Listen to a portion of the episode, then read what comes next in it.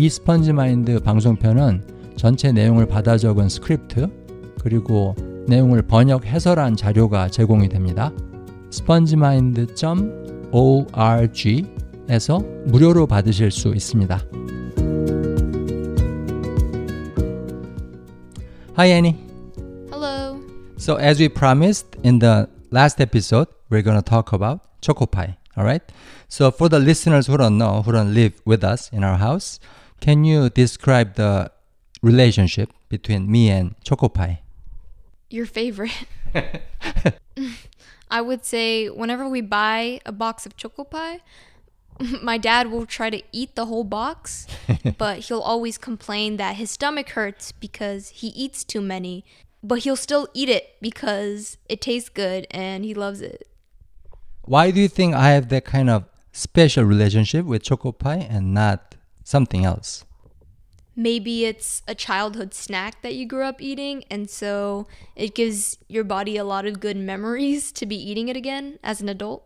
So good memories. So I think that's the topic we should touch upon, because ChocoPie is connected to my childhood memories, because I ate a lot of them when I was a kid.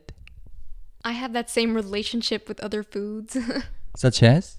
I would say definitely trips to the Korean grocery store. My favorite is okgamja and onion rings and uh, what else do we get? Maesil? Maesil? Oh, maesil cha, maesil juice. Yeah, plum juice. All right, so now we are listing all these junk foods. And Annie, do you think junk foods are always, always bad for you?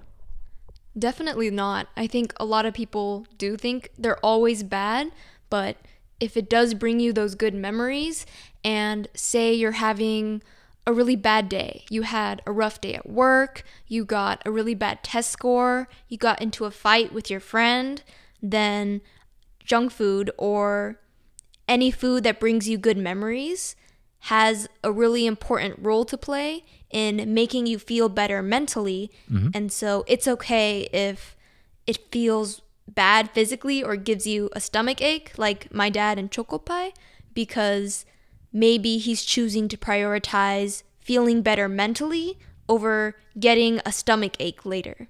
True. Now, I ask myself, do I like ChocoPie because I like the flavor or because I like the T V commercials of ChocoPie that I watched when I was a kid?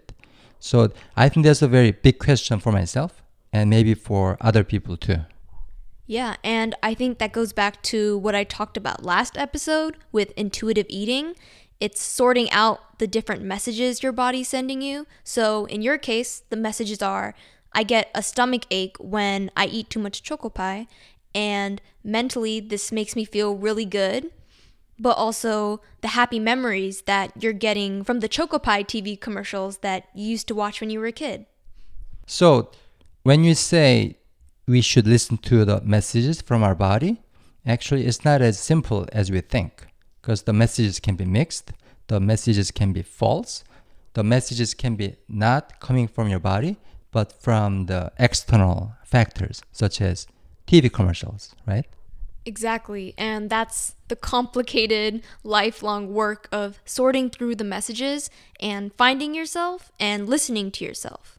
So I think through this process of fixing your eating habit, you also get to learn more deeply about yourself, which is very healthy and which will make you a happier person.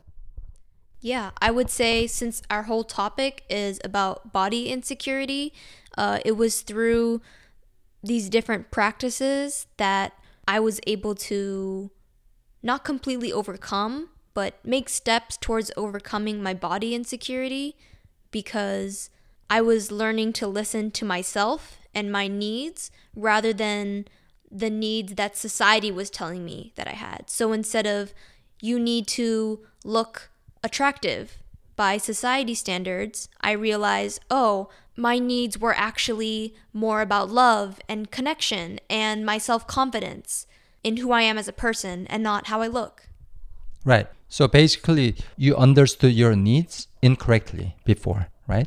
Exactly, because of that complicated, mixed messages. So let's repeat them one more time.